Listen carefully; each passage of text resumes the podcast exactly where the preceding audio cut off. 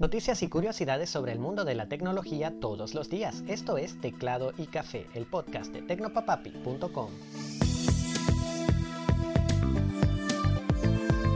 Hola, ¿qué tal? Te deseo un excelente día. Soy Alexis y hoy empezamos a hablar de un curioso problema de movilidad y su solución. Resulta que ciudades como Madrid y Nueva York han empezado a vivir un nuevo e interesante problema, el estacionamiento ilegal de monopatines y motos eléctricas alquiladas, abandonados por unos dueños algo apresurados. Para hacerle frente al nuevo inconveniente, el servicio de alquiler de este tipo de vehículos, BIRD, se alió con Google para probar una nueva tecnología que usaría Google Street View junto a la realidad aumentada para ayudar a los usuarios a encontrar un puesto seguro para su aparato.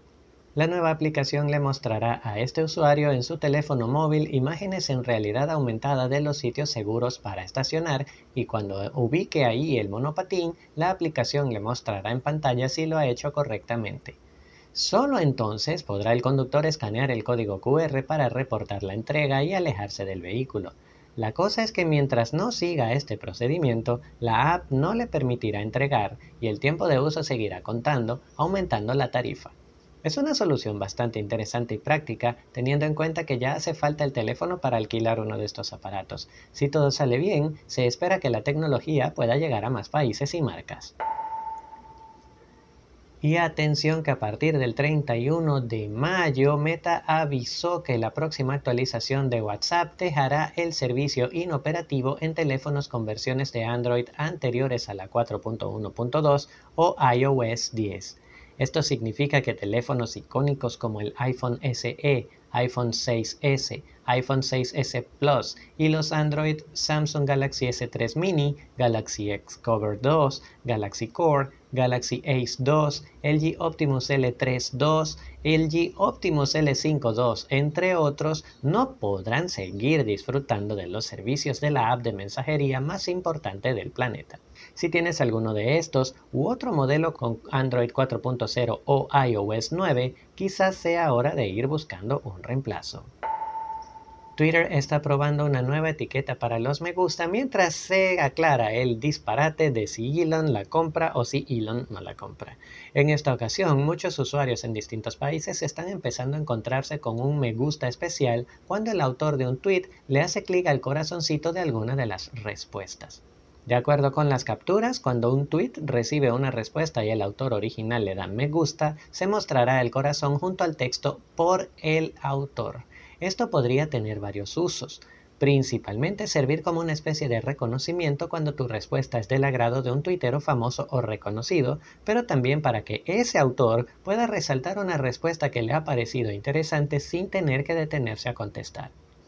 Esta característica estaría inspirada en la etiqueta le ha gustado al creador que TikTok desde hace un tiempo implementa en los comentarios.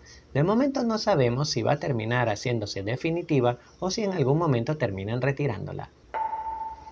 Y pasamos a hablar de un susto. Un vuelo de la aerolínea turca Anadolu Jet que permanecía en un aeropuerto de Israel tuvo que ser suspendido pues justamente antes del despegue cada uno de sus pasajeros empezó a recibir en sus teléfonos mensajes con fotos de accidentes aéreos ocurridos en el pasado.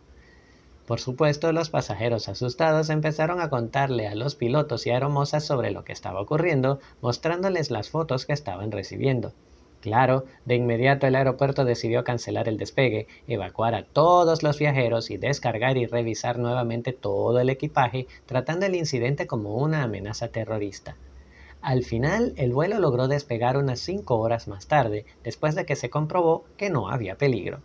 ¿Qué pasó? Nadie lo sabe. Quizás algún gracioso le jugó a estas personas una broma que salió un poco mal, pero lo cierto es que yo también me habría bajado del avión y muy probablemente me habría ido caminando.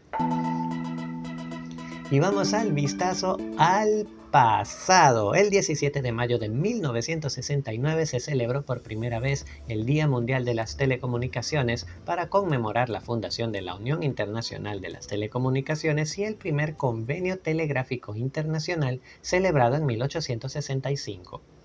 Luego, en 2005, con la proliferación de los teléfonos móviles y la Internet, la Cumbre Mundial sobre la Sociedad de la Información pidió a la ONU declarar la fecha Día Mundial de la Sociedad de la Información para realzar la importancia de las tecnologías de información y comunicación y los planteamientos para su desarrollo.